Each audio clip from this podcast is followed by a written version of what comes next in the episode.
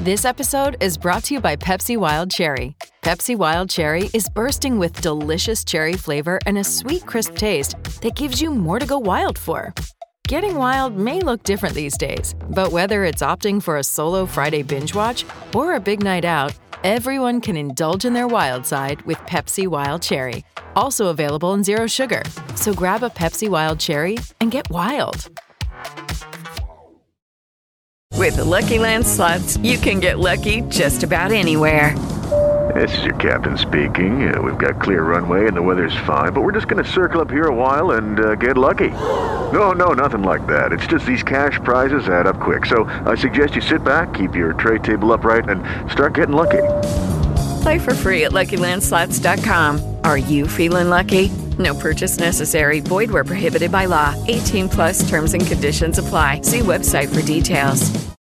Hello, it is Ryan, and we could all use an extra bright spot in our day, couldn't we? Just to make up for things like sitting in traffic, doing the dishes, counting your steps, you know, all the mundane stuff. That is why I'm such a big fan of Chumba Casino. Chumba Casino has all your favorite social casino style games that you can play for free anytime, anywhere with daily bonuses. That should brighten your day a little. Actually, a lot. So sign up now at chumbacasino.com. That's chumbacasino.com. No purchase necessary. VGW Group. Void were prohibited by law. See terms and conditions. 18 plus. Hello and welcome to episode 38 of Brighton Rock Podcast with me, Russell Guyver, with my regular partner in crime of the uh, podcast airwaves, Peter Marsh. Hello, Peter. Hi, Russ. How are you doing? Yeah, good. I'm good. Um, particularly good because we've got a very special guest with us um, today, making his debut. He's shaking his head in modesty there already. Um, it's the thinking man's media tart, you could call him. It's Kieran McGuire. How are you, sir? I'm, uh, I'm, I'm very good. I'm, I'm enjoying this quite ridiculously warm weather, uh, like everybody else, and wondering whether the phony war in which we are presently in, in terms of the uh, coronavirus and the damage it's going to do, is is going to get worse or better, like everybody else, I guess. Yeah, yeah, it's tricky times, isn't it? We'll have to see, and we'll, we'll get into some aspects of that, no doubt, during the pod. Um, what I wanted to do, first of all, before we get into the excitement of uh, what you do for a living and um, your podcast, wanted to mention, first of all, oh, to ask you, in fact, uh, a couple of questions about your Albion story, because you never get a chance to really talk about your Albion supporting in a great deal of detail. And that's what we're here for, really. So, how did it all start for you? Um, I, I was I was living in Chelmsford with my mum and dad, and my dad worked for American Express in London. Of course, when they they moved to their European headquarters in in Brighton, um, so we we went across. Um, so I I moved to Wooding in '73, but my, my old man didn't like football, so I was desperate to go. And fortunately, one of the neighbours took me.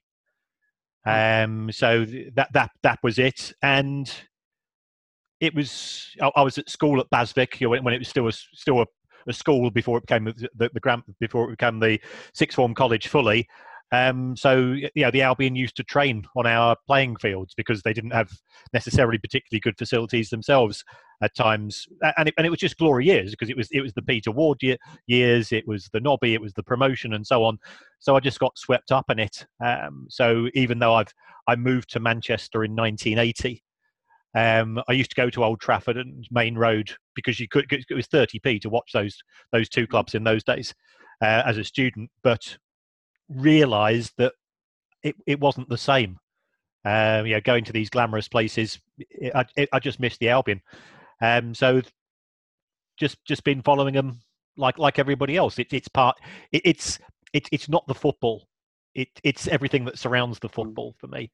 Uh, seeing seeing my mates who I've been you know known for 45 50 years is is the best thing and uh you know too many promotions too many relegations to uh, forget and remember but you, but the great thing is if if i if i listed the 10 greatest moments of my life six of them at least would involve brighton hove albion because that's that's the impact it has on you yeah, and the, and the, things you do when you become an Albion fan or a football fan in general are um, always those those things. It's a cliche now, isn't it? But the sort of the sights, the smells, the sounds, mm-hmm. funny scenarios, odd things that have occurred, things that you would would would look incidental to an onlooker. Uh, but if you're engrossed in the occasion, they can be very poignant memories, can't they? And um, did you have those as well? Did you have the Green Bay's pitch, falling in love with moments and that sort of thing? Yes, yeah. I mean that that first trip to the Goldstone, sort of earning your spurs in the North Stand, um, Hereford, Doncaster, the return to Doncaster. Whilst there have been moments which have almost reduced me to tears, um, that's made it greater. The experience that we're going through now, and and, and anybody that whines about you know being in the Premier League, being at the Amex Stadium, I, I just shake my head at them. It's it's for me, it's beyond contemplation. It, uh, we, have we've we've stared into the abyss, and I've, eh, I've been grateful ever since.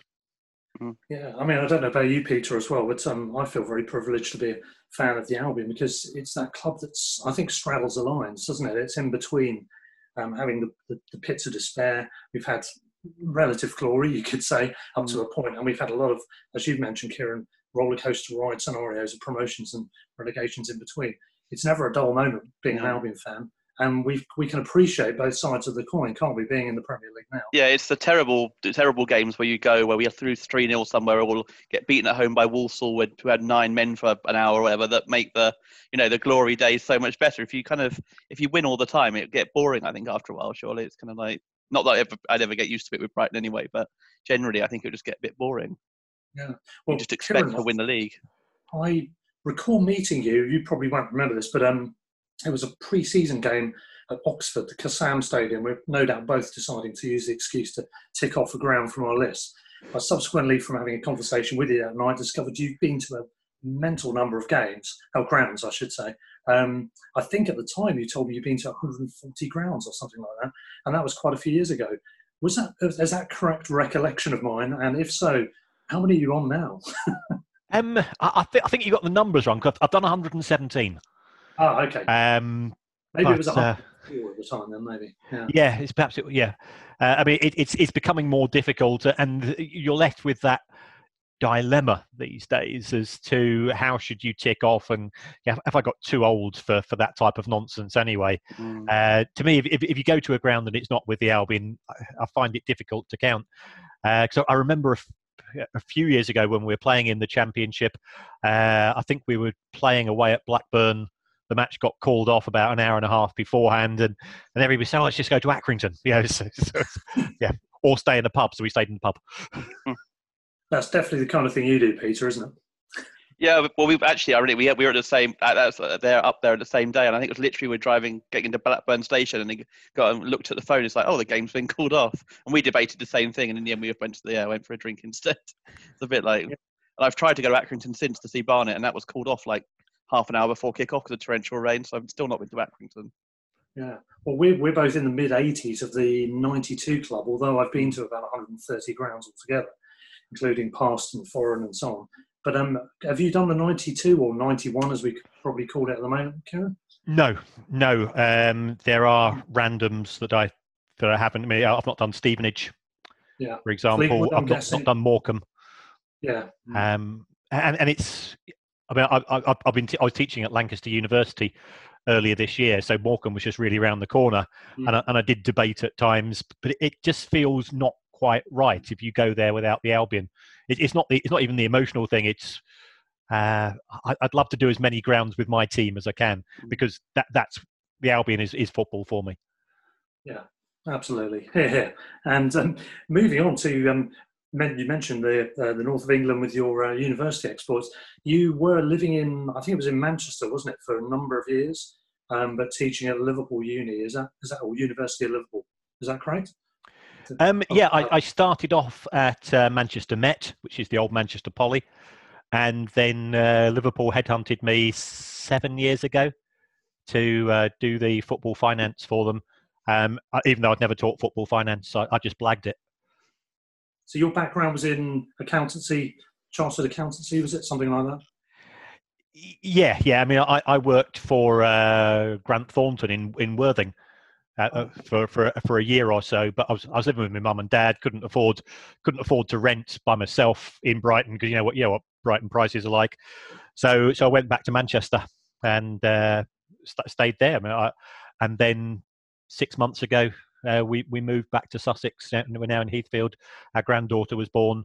Um, that was that that was the excuse I told the wife, but actually it was the Albion that, that drove me back because sort of schlep, you know, sort of tra- traveling from Manchester to Brighton at least once a fortnight, you know, for for all those years was it it, it does it, it is quite a trial.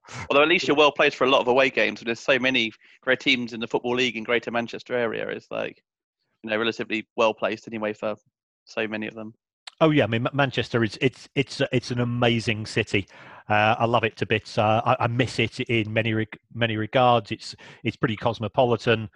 Um, you know, it, it, from from a sporting perspective and from a food perspective and a music perspective, I, I think it's probably the best city in the country for, for those particular elements combined yeah, I always enjoy a weekend away in Manchester for the football and mm. Meeting mates and various other things. Great city, I have to say. I'm Going to fully endorse that.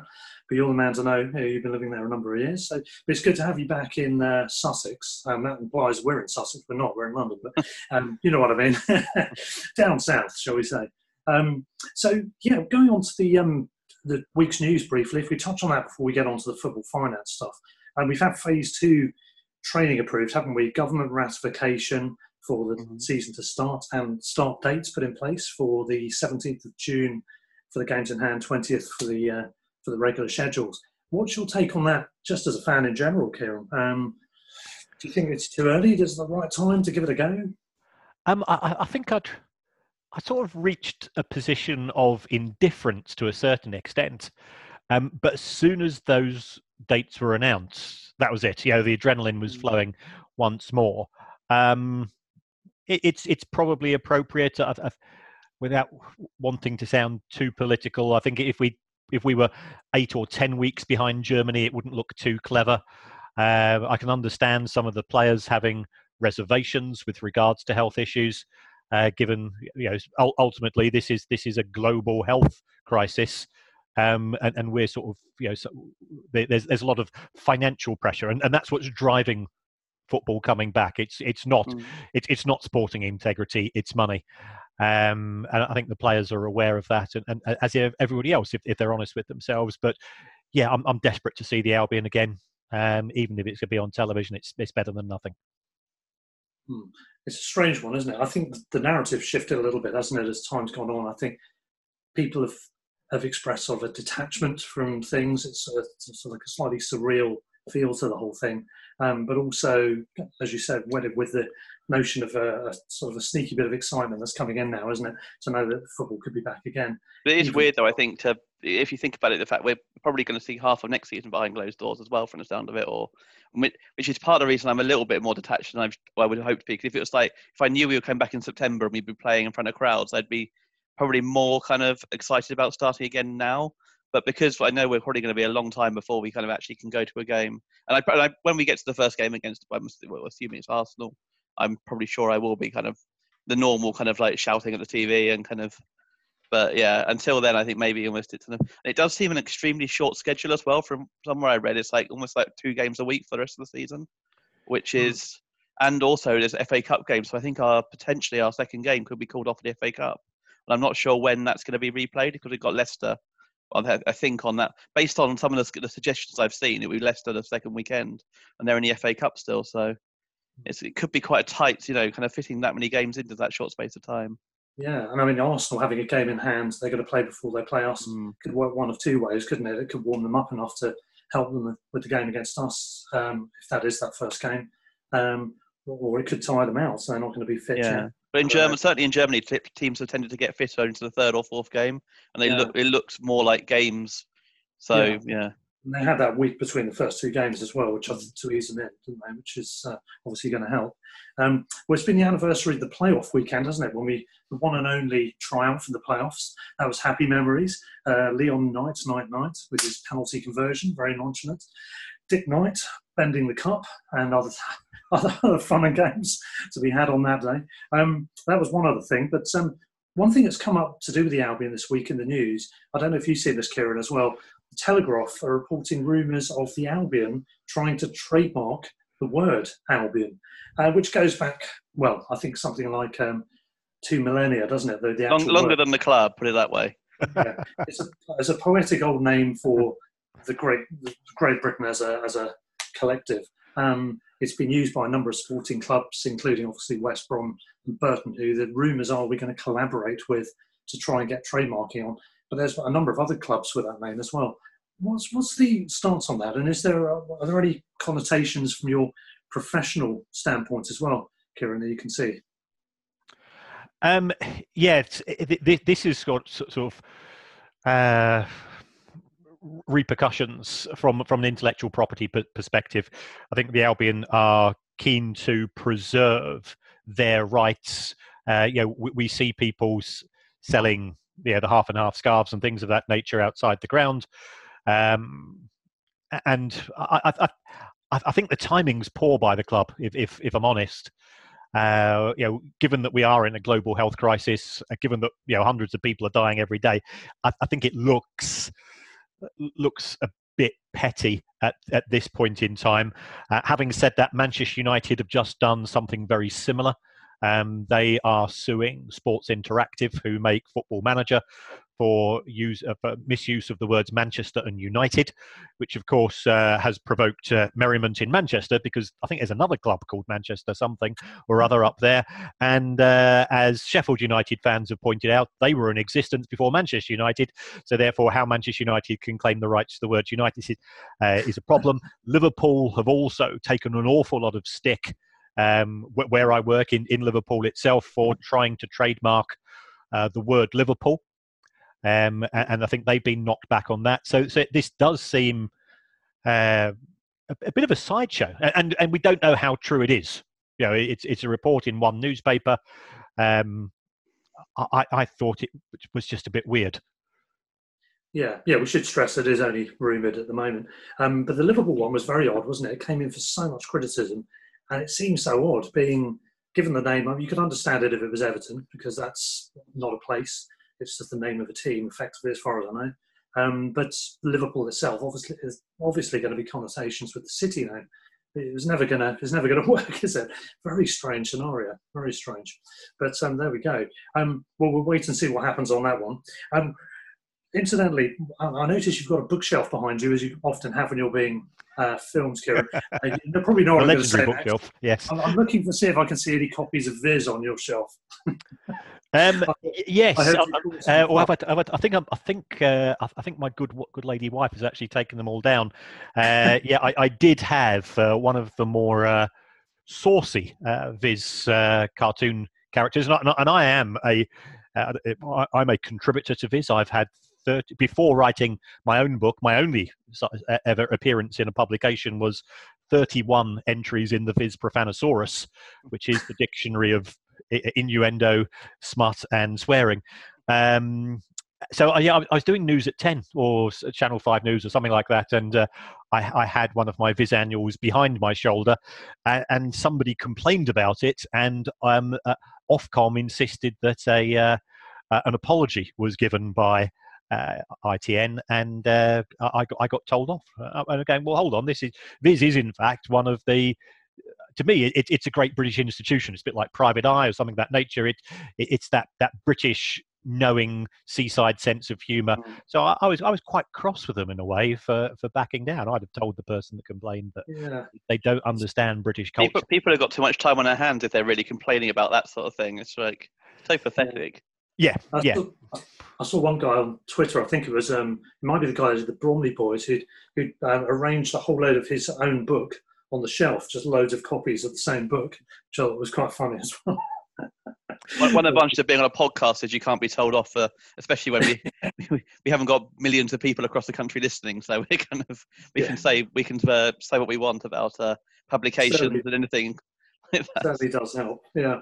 Well, Kieran, we, we had the pleasure of your company um, for Seagulls Over London, for which we are coming to you in association with for this uh, podcast. Um, it was great to have you up there, and a really entertaining night was had by all. Um, in it, you described a number of things which we've also heard in another form on your podcast, which started, was it about a pushing a year ago, wasn't it now?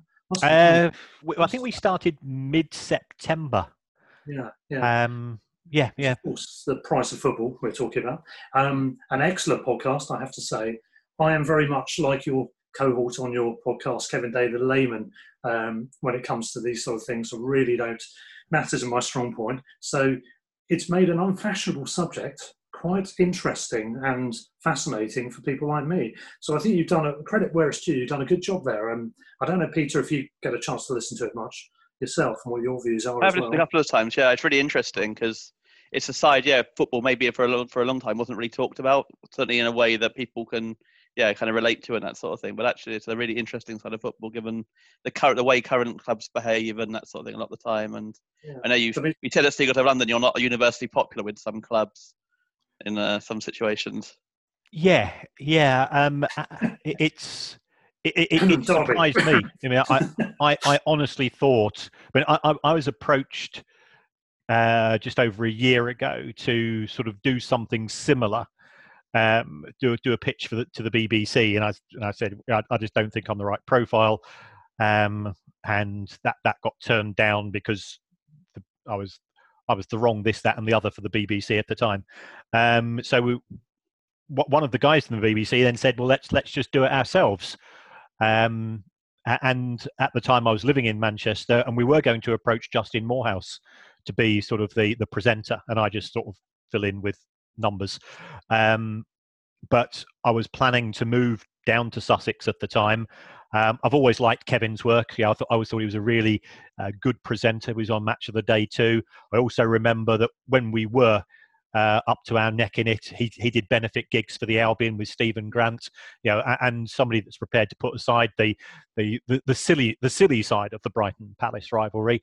Um, so did, he didn't even know I was an Albion fan because I, I, thought, well, we give this a go. It'll die on its arse after two or three episodes. We'll never meet again, and he doesn't need to know that I support the Albion. So I, I kept that side of uh, myself completely silent. Mm. But the show has exceeded expectations to the extent that we're we're now doing two shows a week. Um, we we do a listeners show which comes out on a Monday, and we've got a ridiculous number of um, letters that we've now got as a backlog, and we're answering questions from all over the world. So Latvia, Brazil, Australia, uh, wow. plenty from the states, and so on. And I think we're we're averaging now about thirty thousand downloads per episode, which wow. is, is, is ludicrous for you know some some teacher talking about his spreadsheet. It, it I, I can't quite work out the popularity, um, and, and every time we think that we, we've not going to have any material for an episode, football inevitably throws up something um, at, at, the last minute, and uh, yeah, I, I, spend a night uh, not sleeping, sort hmm. of trying to put together the, the research for it. Yeah. Yes, we've been amazed how much content there is for football, even with uh, obviously no, not being any football. We've not really struggled for. If anything, we've had too hmm. much to talk about generally in the football world. You know, obviously it's different. So it's just general football talk, that sort of thing. But yeah. it's been, yeah, there's been so much to talk about, even when we've not been watching it for three months. Yeah, and I'm, a regular listener, religiously listen to it, and um, I've noticed a lot of the calls you get, or the, the emails you get for um, questions seem to come from the aforementioned sort of layman characters, people who are, who just want to know something of, of interest. They don't have any expertise. They're asking you. Um, it's never Kevin. It's always you, isn't it, Kevin? yeah, he, he gets a bit upset about that. but it's understandable. Fair enough. Um, and you know, there's, there's, there always seems to be questions, and I think things are moving around and it, go, it moves into another year. You get a new set of accounts for every club. So I suppose there will always be things to talk about. And um, yeah, it's, it's great. It's great stuff. I highly recommend it to anybody. Um, speaking of Kevin, I, and I've got to say, I do find it um, immensely funny. He's constantly trying to bait you, isn't he? There's, there's two things you can you can guarantee on the show, apart from questions about football finance. One is that he'll mention Palace in general, and secondly, that he'll try try his hardest to bait you with some anti Brighton stuff, and it never works. And I have to take my hat off to you if I was wearing one. Um, you are um, remarkably restrained. How do you do it? Well, I, I, I, take the view that I'm in conversation with a professional comedian. So, where therefore, when it comes to dealing with heckles and put downs, um, you know, it, it, it, will be a bit like me trying to impress Ronaldo with my keepy uppies. So, therefore, by not reacting, um, he it, it, sort of means that he, he has to go and simply go on to the next question. Yeah, so it's, it's playing to a, a silent room rather than a heckling room, which maybe yeah. is worse, I'd imagine, in his line of work. but he does seem a good guy. and um, we should try and get him on this show at some point for a bit of banter. I reckon. yeah, Anyway. he's he's he's a genuinely um, he's a genuinely lovable bloke.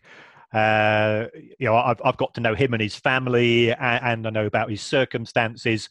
And the more I get to know him, the more I I, I find is is his decency and his his moral compass is uh, is is something which I think most people in Brighton would would align with.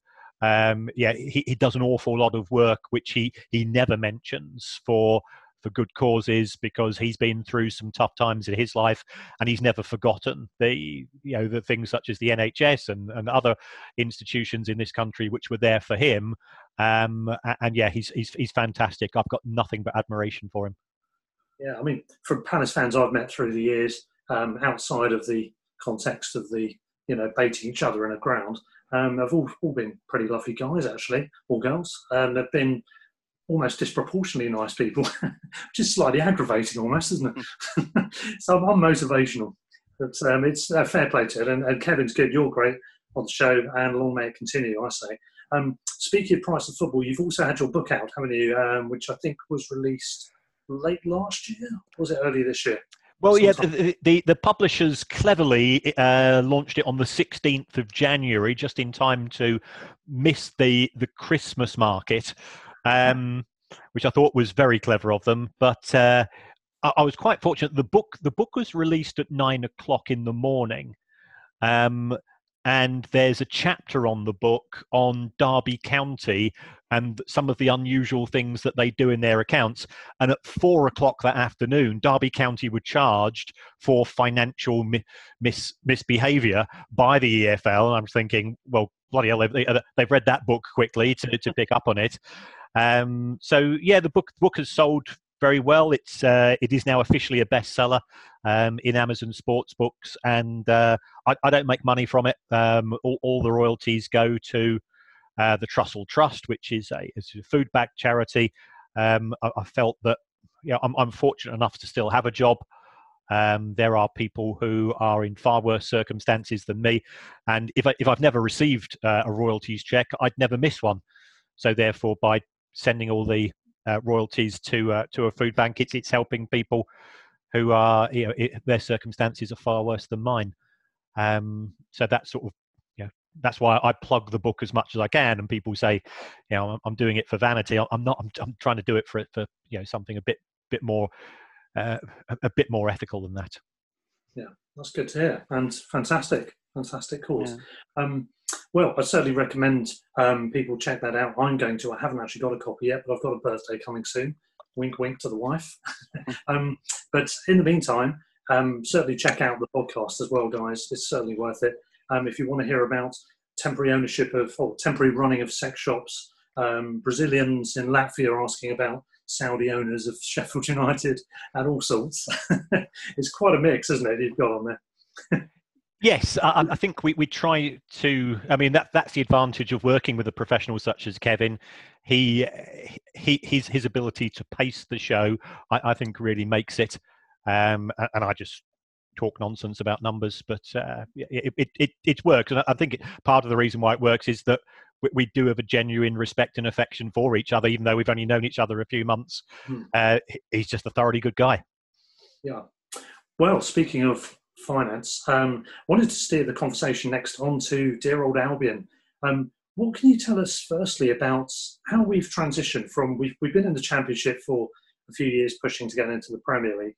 That that sort of final sequence of seasons to get into the Premier League through to, should we say, the lockdown time of the lockdown. How are we looking at that stage first of all before we get into talking about what COVID's done? Um, I, I, I think if we had not been promoted in 2017, um, there would have had to have been uh, a major reconstruction at the club financially.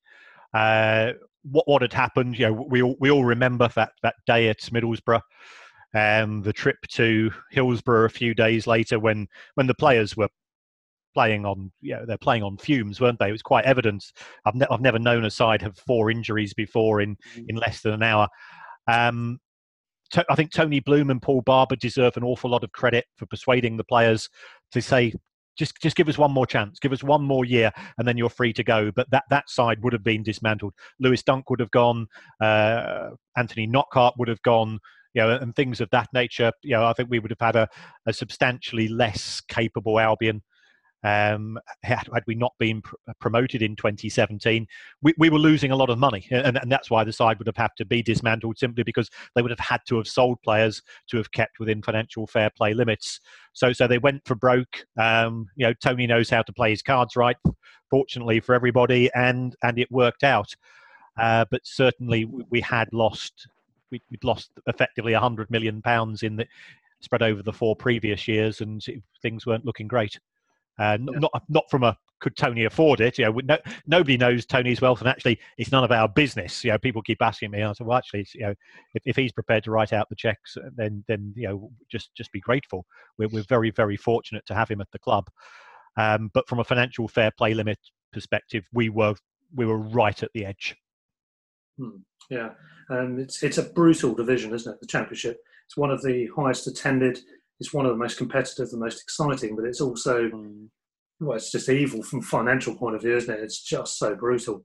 And um, whether it's our friends Derby and others like them who are trying to overextend themselves, selling grounds and so on, um, or whether it's people that are trying, as you've mentioned on your podcast, clubs like Barnsley and Rotherham who have tried to work within their means, see if they can black the way to survival. And unfortunately, it just doesn't seem to work very easily, does it? That's that's not worked too well for them. They've they've had to resort to being yo-yo clubs. So difficult times. I think we're glad we got through and got into the Prem. But since we've been in the Prem, what's uh, what's the situation now on the financial side for the Albion? From what you've seen of our financial reports, up to date at least. Well, I, I, I think I think there's a, there's some myths about football, and one of those myths is um, the reason why Premier why Championship clubs try so hard to get into the Premier League because it will make them rich, and it doesn't. Uh, in in the first year, in the uh, in in the Premier League, we made a 12 million pound profit. Now that was good; it was the first profit we'd made uh, in in a decade or more. Um, but our second season, we we lost 20 odd million. Um, I think we were budgeting to lose something similar this season, and and those losses will be considerably higher as a result of.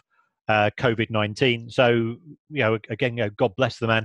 Uh, Tony Bloom still having having to write out a check for four five hundred thousand pounds a week every week, and and he does that without complaint. He his ownership model, I, I think, is is the right one. That of a benevolent dictator. Uh, you know, he is first and foremost an Albion fan. He is secondly an, an incredibly smart individual, um, and, and, on the back of that, he has uh, he's been very successful in business, um, and, and, we have been the beneficiaries of that. But uh, it, it is scary to think that uh, if, if we go back to our last season in, in at Withdean, we, we generated seven million pounds worth of income. Last year it was 140, so yeah, it's it's gone up by a factor of 20, um, and we're still losing money. Mm-hmm. It's pretty tough stuff, isn't it? And um, I think the other question I was going to have was really to do with um, if the um, COVID situation hadn't happened, if we disregard that, do we get um, through another season or two and be able to get into a leveling out period. Because um, we, I, I, noticed from your show today, we're recording this on a Monday, and your recent episode of uh, Price of Football from today quotes Palace as a club that's been in the our friends from the wrong side of the A23 um, as being a club that's now been established forward. Is it seven years? It's going to be an eighth year, yeah. and they're middle bracket in terms of their finances. Um, how would we compare to them, for example, assuming we can survive the season's shenanigans on the pitch? Um, I, I, think our losses will be broadly comparable with those of Palace. Um, to, to, give Palace credit, what, what they've been able to do, which we've not really uh, been overly successful at, is um, they've been able to take players that they've recruited and sell them at high prices. So uh, Palace lost hundred thousand pounds a week. Um, no, sorry, hundred thousand pounds a day last year for 364 days of the year. And on the 365th day, they sold Aaron Wan-Bissaka to Manchester United, which wiped out those losses. Now that's like, you know, that, that that's like playing blackjack and twisting on 20. Um, you know, he, he's he's a good player. When, certainly, when I've spoken to Kevin, uh, he says, "You know, good luck to the lad." They think they got a ridiculously good price for him in the sense that he's he's he's very fast. He, he clearly he's got room for improvement. His defending isn't brilliant, but he's, is as a as, a as a as a fullback that goes forwards, he, he is very good, and he clearly is very quick, and he makes uh, uh, he makes a lot of very uh, impressive tackles. But uh, you know, if, if, you listen to Paolo, Paolo Maldini, Paolo Maldini said, "I never made a tackle in the last six years of my career. I just positioned myself in a position in such a way that I never had to." Mm. Uh, so clearly, that's something that Wan-Bissaka will will develop. Um, and and that's where Palace have been. And theirs is an interesting model. Um, I, I, think the Albion operates to a pretty tight wage budget um, under Tony and Paul, um, and that means that there's no there's no superstars. Uh, as such, in, in, that dressing room, yeah, they're all in a relatively tight band. It's all sort of all for one, one for all. Whereas at Palace, you've got Sakho, Benteke, Zaha, who, who does deserve it, and Max Meyer, all of whom are supposedly on um, over £100,000 a week, and, and then the rest of the squad are on um, pay packets of substantially less. Now, that's not a problem if you deliver. So, so there's no resentment towards Wilfried Zaha, and I know he's, I know he's our bogeyman. Um, but you know, if, if you took the, if you took the top ten best players outside of the top six clubs, uh, you know, Wilfried Zaha would be in them, and, and I don't think we, you know, it would be it would be petty and churlish to, to say otherwise. So he's uh, he, he he keeps them up. You know, he he's their he's their golden ticket every year, and and he keeps delivering. Um, I, th- I think the advantages that the Albion have got in terms of the investment in the academy. We've got a, a, a tier one academy. Palace have only got a tier two. Uh, in terms of the training facilities, that that will start to generate a return, but we don't know when. Um, but you know, sometimes investments do take a long time to to generate a return. Um, you know, we are we are starting to see that with you know clearly you know Lewis has come through. Solly, I know he came from from Lewes rather than uh, the Albion itself, but he, he is one of ours. Uh, we're starting to see some of the players come through the youth ranks, and um, that will allow the Albion to offset their losses through player sales in due course. You know, ben White, I think, is a perfect example. Yeah, I, I hope that he's playing for. You know, I, I hope that he and Lewis Dunk or he and Adam Webster will be our first choice centre half pairing next season. You know, but of course Shane Duffy will no doubt have something to say about that, and rightly so. The interesting one about the Palace model is, of course, that you, you're relying on keep bringing bringing those players through. Because I saw some stat that they're like the oldest or second average age uh, wise, there's like the second highest this season of all the teams. So they're starting to lose. Maybe like for years they've brought through players, but maybe they're struggling a bit now. Obviously, they've got Zaha; they could probably suffer quite big money, but they've not necessarily got many others who people would pay the sort of money that would then, you know, back yep. Bissaka was the one probably recently. Yes, yeah, and, and I think Palace fans will acknowledge that themselves. Um, if, if you take a look at their signings, um, Ayew was has actually been a really good mm. signing. You know, he's that that that striker who will get you eight to ten goals a season for, for peanuts. Um, they signed Gary Gay, Gary Cahill, uh, Cahill, and uh, I think he's been superb for them. You know, and, and the reason why Palace are is it, is it 12th in the table at present is because they don't concede goals. They're, they're very good at maintaining clean clean sheets, and they've got, they've got a tight defence. They've got a good goalkeeper. Um, Cahill, I think, is is still an excellent centre half, and, and he's no spring chicken, but if they get two seasons out of him, then they get in two years in the Premier League, then you know it, it's job done. Hmm. And that's the balancing act as well, isn't it? Having a solid enough team, having one flair player like Zaha that can really make the difference. Mm. Do, you stick or twist? Do you sell? If you sell, how much for? Do you take the risk? It's a difficult one, isn't it? When you when you're one of those middling clubs that could easily sink in, it's uh, it's quite a tricky balancing act for any club and I guess we're in that bracket as well. Hopefully, we can survive this season. We'll see what happens. Um, we're in strange times with the, whatever happens with the rest of the season. We've had COVID and all that's gone with it. Plenty spoken about that. What do you think in terms of the Albion's finances, Kieran? Um, what do you think this is going to do to them? Because Paul's obviously said we've resisted the urge to furlough anybody, etc., etc. But uh, what sort of uh, impact is this going to have? Do you think? Say, for example, if we can get back to a full season of some sort next year, what, what are we looking at here? Well, I, I think I think the Albion and all the other clubs of the Albion's link of ilk, you know, who, who are our competitors? Our competitors are Burnley and Watford, and you know, probably Palace as well. You know, clubs of that nature, Bournemouth, and whoever comes up from the um, the Championship this season.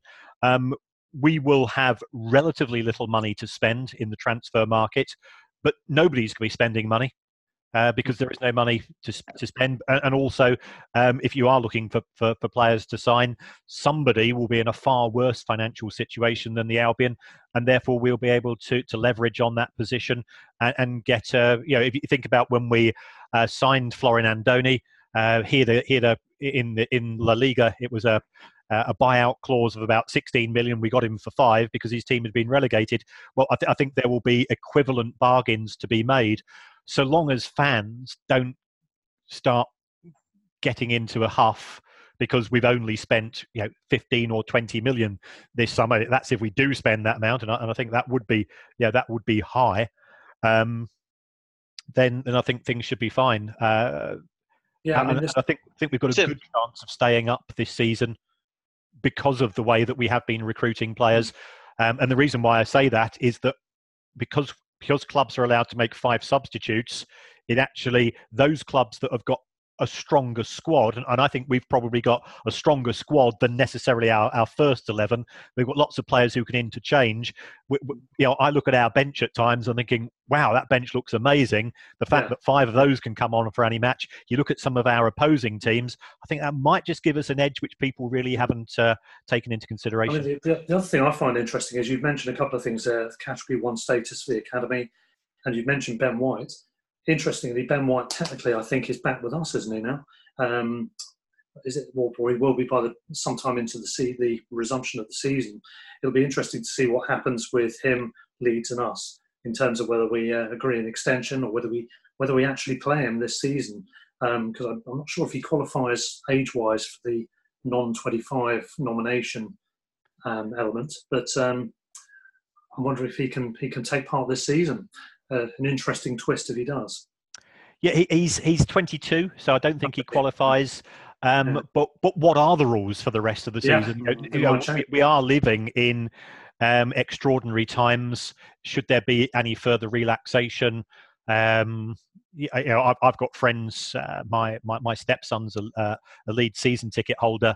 Um, uh, and and the, he says, well, he's he's the best centre half at Leeds since Rio Ferdinand, and that's pretty mm. a pretty good in, good uh, endorsement. Yeah. It's going to be interesting to see what happens in terms of that that sort of like players like on loan or out of contract. I think a few Charlton players have said today they won't be playing, including their star striker Lyle Taylor because he's out of contract in the season. If he signs somewhere from first of July, the question will be whether they're allowed to play for his new club from first of July or it's still the same squad thing. So it'll be interesting, especially if they're in the championship as well and they play Charlton. Charlton might be pretty upset about that if they then play against him in a game. Yes, yes, and, and I think once again it brings this uh, this concept of sporting integrity, which is the biggest load of hogwash I've heard in my life. To be perfectly frank with you, you know, truly into question. Um, Lyle Taylor is perfectly entitled to walk away from Charlton on the 30th of June. Um, you know, and, and, and, I like Charlton, you know, South London club. I, I, was born in South London myself. My uncle had trials for Charlton, so you know, I've always had a bit of an affection for the place. Um, but he's he's he's a young man in in a in a profession which has short careers. Mm. He's got to do what's best for himself.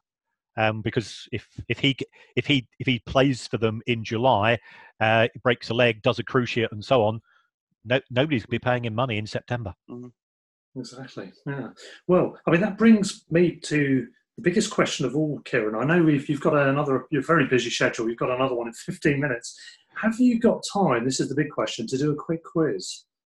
Uh, if, if, it's quick, yeah, yeah, sure, by all means. Okay, I'll fire through this. What it is, just to quickly explain, it's 10 straight questions, and then there's a who am I round. Um, I won't dwell on it anymore. We'll fire straight on. It's general football knowledge. There's some Albion stuff in as well. Ready to go? Absolutely. Okay. Here we go. embarrassing. well, we'll see see how you do. Um, who was the first goalkeeper to score a goal in the Premiership? In the Premiership. So we are we by that you mean post 1992? Yeah. Yeah. It's um, it's going to be one of the obvious names, if that helps. I, I'll go Peter Schmeichel. You are correct, sir. Good Right. start. And they lost the game though, three two to Everton. Yes. Apparently. Yeah. Um, what is Luton Town's nickname? The Hatters. Oh, I see you're doing all right. Not bad so far. Nathan Jones, of course, back with Luton this week and causing some controversy. Yeah. Popular So move. Yeah. um, right. What is the? And you'll know this as a groundhopper probably. What was the name of Colchester's former ground? Layer Road. Oh, he's on the fire so far. Great stuff. Three out of three. Question four. Who is the only player to win a, a Premier League Golden Boot, having represented two different clubs that season? This is a trickier one. It's early days of the. Um, I think it was early days of the Premier League when it was called the Premier League. Can't remember the year. Alan Shearer. It's a good effort, but it's um, it's not actually. No, it's um it's Teddy Sheringham for Forest and Spurs apparently. Right. Not bad. That was a tough one though. To be fair. All right. Question five. Um, who is currently the most expensively acquired defender in the world? Virgil van Dijk. It's not. It's Harry Maguire. Your Oh, namesake. God. Yeah, yes, Yeah. absolutely. Yeah, yeah, yeah. I thought you'd get that. There's a Manchester yes, theme yes, going yeah, on there. yeah. No, I. I should have got that. That was poor. That was poor. Oh, never mind, never mind. We'll, we'll put it down to time constraints. Um, right, which nation was the last to win a European Championship on home soil? So, internationals, European Championship on home soil. Last nation to do so. was a while ago, actually. France. Correct, 1984. Four out of six. Okay, Bayern Munich play at the Allianz Arena in Germany, but who play at the Allianz in France? Another tough one. This I didn't know this until I discovered the info the other day. Um, Marseille. Good effort, but it's um, it's Nice apparently. All right. Okay. There we go. Four and a seven. On to question eight, and this is where we get into the Albion questions. Um, from which EFL club did Albion sign Matt Clarke? Max Clark. Matt Matt Clarke. He's the Oh, Matt Clarke. on, on loan at Derby at the moment. We signed him from a different EFL club, so that We not did. too far from home. Um, it was Pompey. No. Spot on, correct. Five out of eight so far.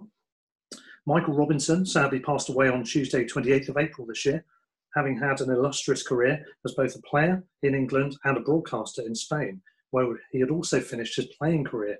Can you remember which Spanish club that he brought the curtain down on those playing days with? Right. You you have to excuse my pronunciation. Is it Osasuna?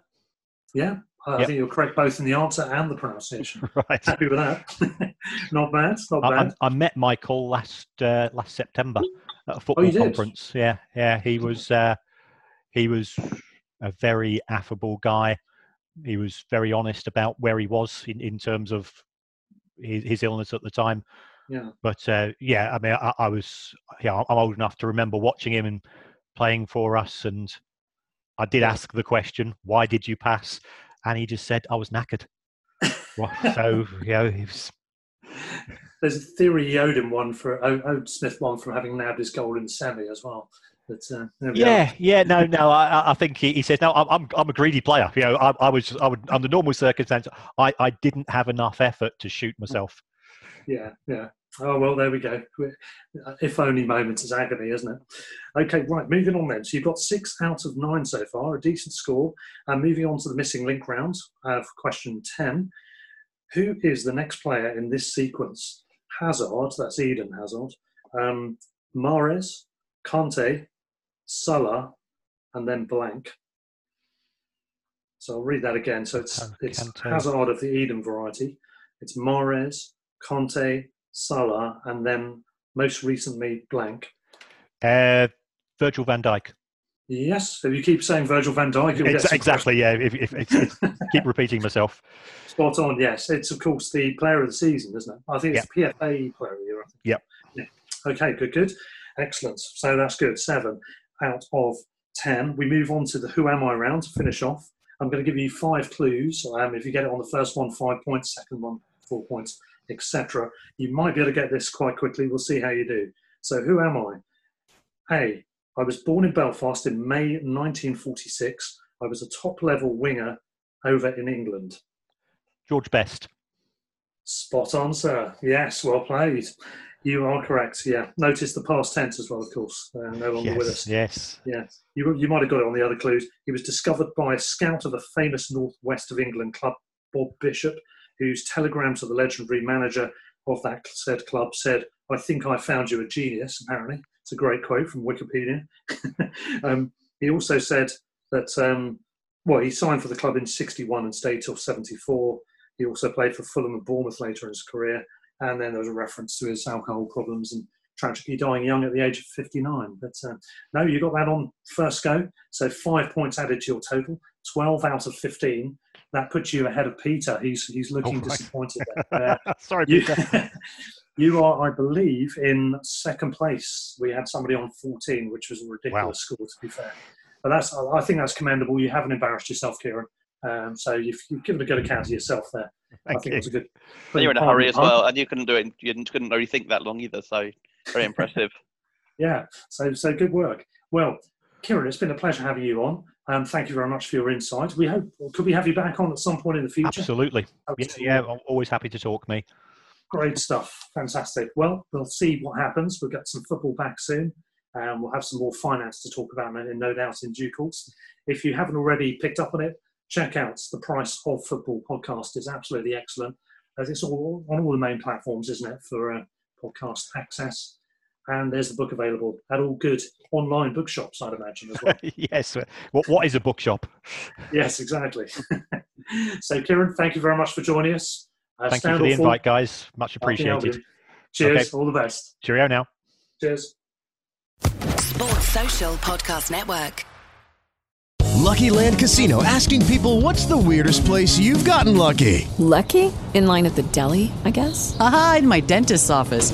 More than once, actually. Do I have to say? Yes, you do. In the car before my kids' PTA meeting. Really? Yes. Excuse me, what's the weirdest place you've gotten lucky? I never win and tell. Well, there you have it. You can get lucky anywhere playing at LuckyLandSlots.com. Play for free right now. Are you feeling lucky? No purchase necessary. Void where prohibited by law. 18 plus. Terms and conditions apply. See website for details.